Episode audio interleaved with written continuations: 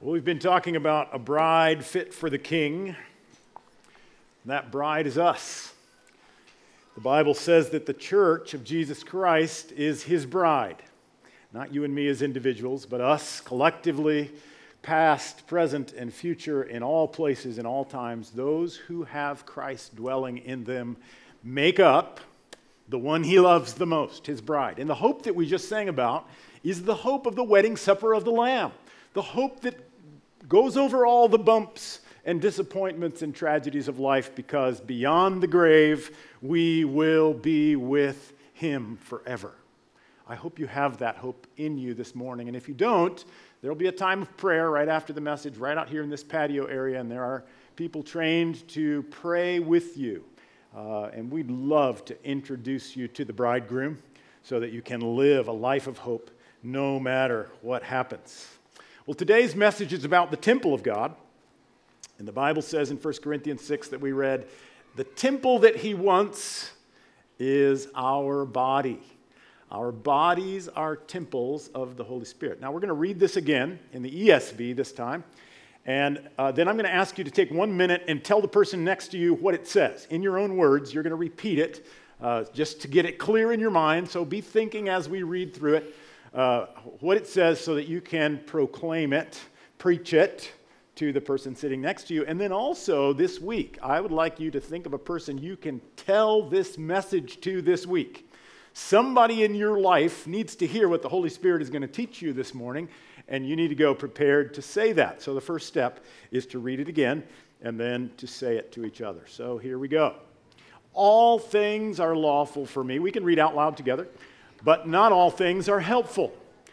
All things are lawful for me, but I will not be dominated by anything. Food is meant for the stomach, and the stomach for food, and God will destroy both one and the other. The body is not meant for sexual immorality, but for the Lord, and the Lord for the body. And God raised the Lord and will also raise us up by his power. Do you not know that your bodies are members of Christ? Shall I then take the members of Christ and make them members of a prostitute? Never. Or do you not know that he who is joined to a prostitute becomes one body with her? For as it is written, the two will become one flesh. But he who is joined to the Lord becomes one spirit with him. Flee from sexual immorality.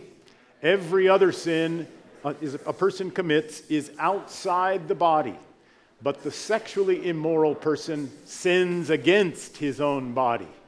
Or do you not know that your body is a temple of the Holy Spirit within you, whom you have from God?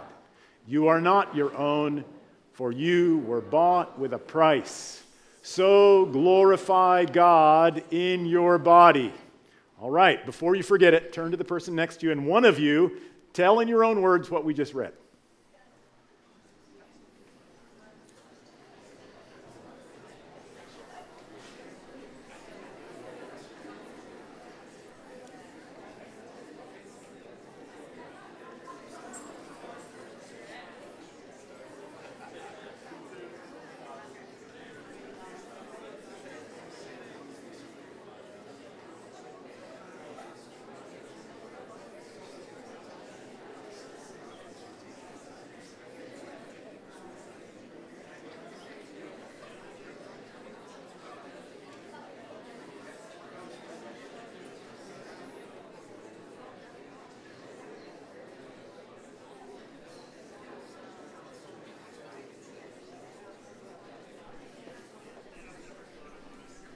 All right, how'd they do? If there's anything out of place, did they add anything or take away anything? Did they say something that wasn't in there? You know, let them know. And be thinking about who you might tell this week of what we learned this morning. There's an old story, and it's used in many sermons, so you've probably already heard it. But it bears telling again this morning. There's a story about a little boy who made a sailboat. And he collected the wood and he cut it to the right shape and he glued it all together and he painted it just the right color. He put up a little mast and a sail and the strings for the rigging and he loved it. And he attached a string to the front and took it down to the river and set it sailing on the river. And he held onto that string for a while and adored that boat as it was sailing over the current. But then the current got a little strong and pulled the string out of that boy's hand and swept the boat down the river and it went out of sight, and he lost it. And he went home very sad and was weeping about that for several days until one day, coming home from school, he went in front of the toy store and he looked in the window, and there was his little boat for sale. It had a for sale sign on it and a price. And he looked at it carefully and thought, That's my boat. And he went in and he told the store owner, That boat is my boat. I made it. And the store owner said, I'm sorry, I bought it from someone, and now it's for sale. So he went home sad again, but courageously asked his mother for jobs to do so that he could make money. And he worked all week until the weekend, and he went back to the toy store with the money in his hand. And he said, Here's the price. I want to buy my boat. And the man took the money, handed him the boat, and says, It's yours. And the boy looked at that boat, and as he walked out the door, he said, Little boat, you are twice mine. I made you and now I have bought you.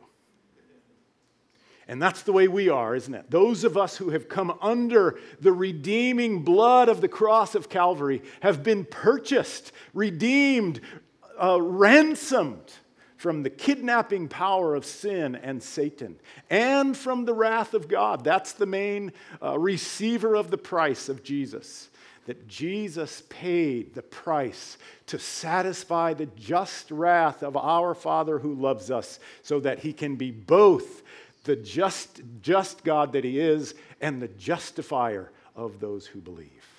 All that to give rise to this idea that Paul puts forward in a letter to a church in Corinth. You know, when we read the epistles, we're reading somebody else's mail, right? But as you study it, you find that it's a letter to you as well.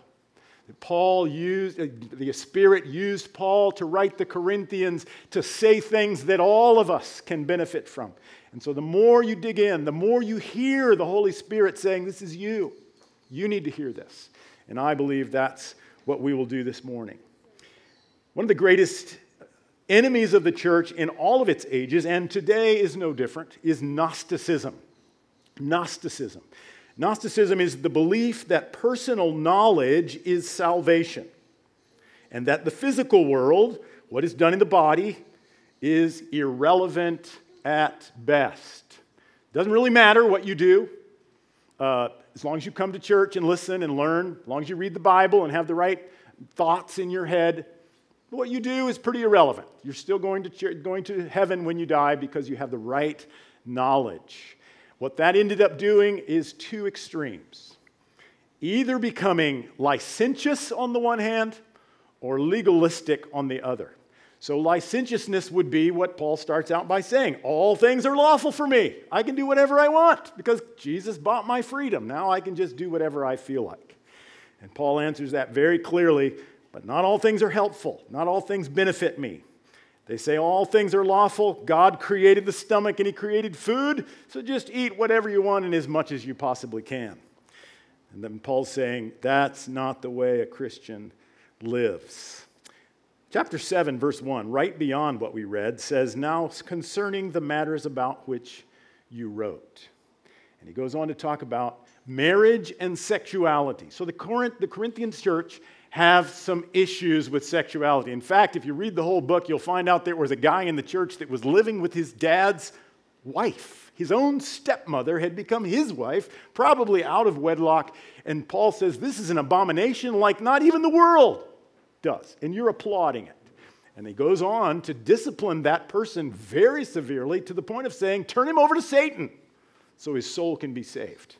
The body was punished for the salvation of the soul. So, a very clear connection between the physical and the spiritual in Paul's theology. And that's what we've been talking about in, in uh, Sunday school and other times that a healthy church practices discipline because it matters what you do, it matters where you go, it matters what you say because we are the temple of the Holy Spirit. Now, whenever you study the Bible, this is for you kids as well, there are three things you need to do with a text. First, you observe it. So you look at it very carefully, uh, read it over several times, maybe in several translations, like we've done this morning. Secondly, you interpret it. You start by saying, okay, Paul was talking to the Corinthians. What was he trying to say to them? That's what we've just done. And you talk about what it means for you. And then finally, you apply it. So, observation, interpretation, and application.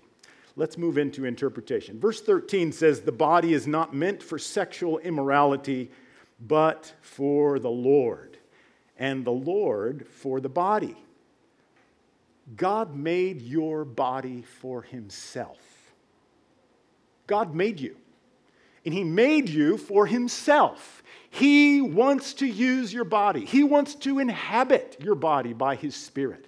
The body is for the Lord and the Lord for the body. And he goes on to talk about prostitution, probably because they were saying, hey, there are guys in our church that think it's okay to do whatever they want with their sexuality. However, they feel, they think that may be okay because we're free in Christ, right? What does Paul say? Very clearly. No, no, no, that's not right. Don't you know that when you have sex with someone, you become one with that person? And So the Bible teaches, and we don't have time to go into all the details, but sex is for the covenant relationship within marriage of a man and a woman for life, for those two people, because it represents his oneness in the Trinity. Prostitution could be, could be all kinds of things. We could define it as the, the highest immediate pleasure for the lowest immediate cost in any area of your life. Selling your soul cheaply for some fix that you get quickly with very little commitment and very little cost. Is low. It's the, it's the economic exchange of our world. The bottom line makes it right. If it's cheap and good, buy it. And God said, no, that's not how a Christian lives his life. We live our life in covenant with the Lord Himself, who is our bridegroom. God made your body for Himself. The second interpretive point comes from verse 14. God raised the Lord and will also raise us up by His power. God will raise your body from the grave to be a new eternal body like Christ's. John 5, 28 and 29 caught my attention just recently as we were reading through the New Testament. Do not be amazed at this, says Jesus, for a time is coming when all who are in their graves will hear his voice and come out. Those who have done what is good will rise to life, and those who have done what is evil will rise to be condemned. John 5, 28 and 29. Mary is over there in that cemetery. No, she's not over there, her body is. And her body probably doesn't look as nice as it did when we buried her the other day. But one day, she herself will hear the loud shout and will rise to live because she had righteousness in her soul through the Holy Spirit and through salvation by grace. That's an amazing way to live. Your body, we don't know how, but will be raised and will be made like Christ's eternal body. Maybe you'll be able to go through locked doors and walls and rise up into the clouds. Who knows? Some people think you won't be recognized, but the disciples recognized their Lord in his new body, didn't they? You will certainly be recognizable to all of us, and we will rejoice to see you there. The third interpretive point comes also from verse 14, the last part. Do you not know that your bodies are members of Christ. Now we're getting close to where I think the Lord wants to speak to us. Your body is a member of Christ. Jesus makes our hands and feet and faces into his hands and feet and faces by the Spirit. By the new birth, and the indwelling of God's very presence through His Spirit, your facial expression is Jesus' facial expression. Or that's what He wants. Because your body is a member of Christ. And see, I think we slip into Gnosticism when we turn salvation into only the head, only the spirit. We talk about the heart, but it's not that little bombilla down in your chest, it's some kind of soul cloud thing. And God says your body is a member of Christ. He wants to live in you in location, in your culture, male or female, Brazilian or German. He wants to express himself in the flavor of who you are, where you are, what you look like. He wants to make our bodies his members. Don't turn it into Gnosticism by thinking it's not physical. What, what you do with your body is very, very important. The fourth interpretive principle comes from verse 19. Do you not know that your body is a temple of the Holy Spirit within you, whom you have from God? Now, I want to suggest that we change that word temple or we interpret it as tabernacle. And that comes from Paul's own writings to this same church in 2 Corinthians 5 1 and 2. Uh, here's what he says, and I'll read all the way through verse 5.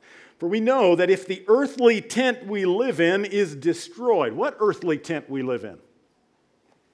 this body, right? Temporary, it's going to be destroyed if Jesus doesn't come back sooner. Paul's talking about our physical, earthly body, and he calls it the earthly tent we live in. If it's destroyed, we have a building from God. So he switches up to permanent, founded, established. A building from God, an eternal house in heaven, not built by human hands. Meanwhile, we groan, longing to be clothed instead with our heavenly dwelling, because when we are clothed, we'll not be found naked. For while we're in this tent, we groan in our burden. Anybody groaning this morning? I hope so. Groaning means you know you're not staying here and you don't want to because you're looking to heaven, to that hope that we have. Meanwhile, we groan and are burdened because we do not wish to be unclothed. In other words, we're not suicidal. We don't want to die, but to be clothed instead with our heavenly dwelling so that what is mortal may be swallowed up by life. Paul sees our earthly temple like the tabernacle in the Old Testament. Remember the tabernacle? Moses goes up on Mount Sinai, and God says in, in uh, Exodus chapter 25, verse 1 Be very careful to make this sanctuary exactly like the pattern I show you in on the mountain because this is patterned after heaven. This is where I want to live. This is how I structure my house. And he didn't tell him to make a building for several reasons. And I think those reasons have to do with us in our bodies. The tent itself was not like this picture, it was made out of skins. It was made out of goat skins and ram skins covered in porpoise skins so that they would be uh, waterproof and insulated from the sun. It wasn't a beautiful thing, didn't have anything to attract people to it. The beauty was the furniture inside that represented the, the presence of God, and more than represented, actually contained God's traveling presence with his people. When they were ready to move, they rolled it all up and the sons of Merari and the sons of Kohath put it on their shoulders and walked off through the desert, following the cloud and the pillar of fire.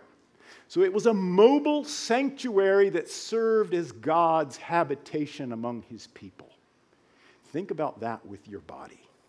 Let's look at it a little more closely. Inside that tent were three areas there was the outer court, there was the holy place, and then way back in the center was the Ark of the Covenant, which was the Holy of Holies. Who went in there?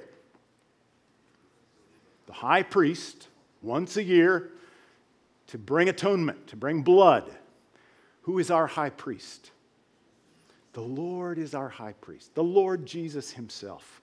And he's gone in behind the veil, and his body is that rent veil, and he allows us access, but his spirit lives down in our spirit, and he's given us life. So when Adam and Eve sinned, they died spiritually, not physically, not in the, in the emotional life or mental life, but they died in the spirit. They became walking dead people. When we accept Christ, His Spirit comes into that inner sanctuary where we don't even feel it, behind our consciousness, and says, Live by the grace of God and he begins to live down inside of our bodies. And he makes our soul, which is our feelings, our thinking, our desires, to be alive in Him and slowly come into conformity with Him. So that's the holy place where you have the table of the showbread, the bread of His presence. Let me ask you do you know how to feed on the presence of God in your soul? Do you know how to be satisfied in His presence when everything else is going haywire? The bread of His presence is in us, in our bodies, there where we feel and where we think and where we desire. The incense altar obviously represents what? Paul says it like prayer. Incense is like prayer, constant prayers going up that give us the, the, aroma of Christ. And then the lampstand is the light of his presence, the seven spirits of God for the seven churches of God in Revelation, perhaps. But the light that we become the light. Our eyes are bright because they're filled with the, the, the Holy Spirit. If you belong to Christ, the Holy Spirit lives in your body and He wants to inhabit you more and more fully so that you become a traveling sanctuary of God, body, soul, and spirit. Now, this is not in the Bible. So these are my ideas of interpretation. You may push back on me. I have good friends who believe that we're just body and soul or that soul and spirit are the same thing. That's fine. That's okay. But listen to the benediction from 1 Thessalonians 5:23 and it mentions all three. There are some things we need to do in order not to be hearers of the word only. First, 2 Corinthians 2:15 says, "For we are the aroma of Christ to God among those who are being saved and among those who are perishing. To one a fragrance from death to death, to the other a fragrance from life to life." We need to repent. We need to repent of thinking that the body doesn't really matter as long as our doctrine is straight. We need to repent of thinking that virtual reality is good enough. So we love to talk about virtual reality. Now, I remember a few years ago that was an oxymoron. There was no such thing as virtual reality, they're opposites. Either you're virtual or you're real. And there are some of you who are sitting at home watching this on TV, and you could be here. I want to challenge you to come. You can come now. Your body is important. It's important to us. It's important to our fellowship because you bring Christ in a flavor, in an aroma that is individual to each person. And gathering means gathering. Gathering means coming together in our traveling sanctuaries with His Spirit in our hearts. And so let's repent of thinking that the body doesn't matter. Repent of thinking that whatever you do during the week isn't important as long as you go to church. Your body counts. Repent of stealing what belongs to God and using it for our own pride and pleasure. Ezekiel had a vision of the temple of God with abominable images scrawled on the walls. Nobody will know, you might think, at midnight during the week if I look at a certain site. But we will all suffer because you are a member of Christ. And what you see is part of all of our emotional and spiritual health. It matters very much. And finally, repent of saving your physical life. Jesus said, if you save your life, you will lose it. Of thinking that safety is first. Physical safety is not first, obedience is.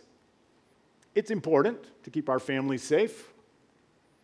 But if you save your life in the, in the flesh, you will end up not doing things that God wants you to do, which might not be very comfortable or secure. And I'd like to challenge you that there are three things we can do about this. The first comes right out of the passage honor God with your body. When I worked with Abba, I read a little book called In the Name of Jesus. And the pastor who wrote that book said, as you move into communities, among groups, in and out, you go in his stead. You go for his work, in his name. And so he was challenging us to actually put our hands on people's heads and say, Lord, bless this one. And so as I'd go into the favela, I'd say, Father, give this one a propensity to believe. Show this one how much you love them shower grace on this one to see their own sin. Protect this one from evil people. Use this one for your work. And I, they didn't even know I was doing it. I was just sort of putting my hands on their heads. Not because I was anything special, but because the power of the Holy Spirit was in my body and it had arrived in that neighborhood through me. And if I hadn't gone there, yes, God is everywhere. God can do whatever He wants. But God chooses to use my tent to spread His aroma everywhere. And I believe it. And I want my prayerful faith to shed that aroma all around, to shine the light in the darkness and honor God with my body. No prostitution. Honor God with your body means don't buy maximum immediate pleasure for minimum immediate cost. Don't have sex out of the covenant of marriage. I counseled a young engaged couple here, and they've been engaged for almost a year. And they have not been together sexually because they believe this. And I congratulated them. God will bless you. God will give you intimacy, lasting physical intimacy because of your acceptance by faith of this truth. Honor God with your body. Worship God in his temple. Remember the, the woman at the, at the well, the Samaritan woman? She said, Where should we worship God? Some say in this mountain, some say down in your mountain. Where's the right place? And God, what did Jesus say? Neither one. In spirit and in truth, which means down where the Spirit lives, honor God, worship Him there all the time because you carry his presence wherever you go. When you fall asleep, when you wake up at three in the morning, when you get up in the morning and you're not really happy about going to work, worship the king in your own spirit because that's where he rejoices to live. This week I went past a little building that has the words Templo Baptista uh, written in big black letters on the front. And I thought, yeah, maybe when the people are there but not if it's just an empty building like it is right now. It's not a temple. The temple of God, where you can worship God fully, is in you and especially in us as we gather our separate tents. Maybe we should say we're each a goat skin, right? We're each one of those skins and we're sewed together so that when we all come together, then we make a full tabernacle for His praise and His glory. Be holy as He is holy. And then finally, spread the aroma of Christ everywhere. There are places that don't know the shining of his love. That's what we heard in Sunday school. We need to be a people who think about where we go so that we can maximize the effect of his kingdom. Do you know that you're twice bought? I hope so. Jesus made you for himself, he made your body for himself. He wants to express his love in you in a way that no one else can express it, and in places where nobody else is doing it. Honor him with your body. Let's pray together. Father, I thank you for your word. I thank you for giving us our bodies so that you can express yourself in location, in culture, in relationships with real people. Forgive us, Lord for stealing what is yours, made and bought, and for using it for our own immediate pleasure. May we offer the members of our body to you for as instruments of righteousness this week. Spread your aroma through us. Use us to worship you wherever we are. We love you, we thank you, and we ask your help in obeying your word. In the name of Jesus. Amen.